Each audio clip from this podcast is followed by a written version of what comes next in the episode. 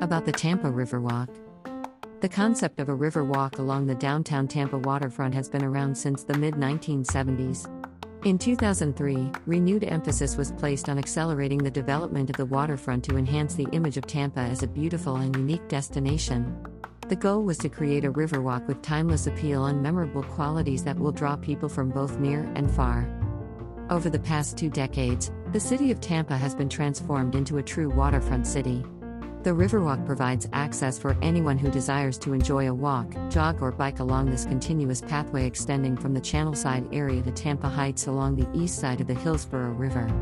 It incorporates pedestrian amenities, art and interpretive elements, retail and restaurants, and parks and open space. As one of the key developmental elements, the Riverwalk has revitalized the heart of the city, accentuating one of the city of Tampa's most valuable resources, the waterfront. Our vision to create a vibrant and interactive waterfront experience for residents and visitors that reflects the spirit and uniqueness of Tampa has become reality.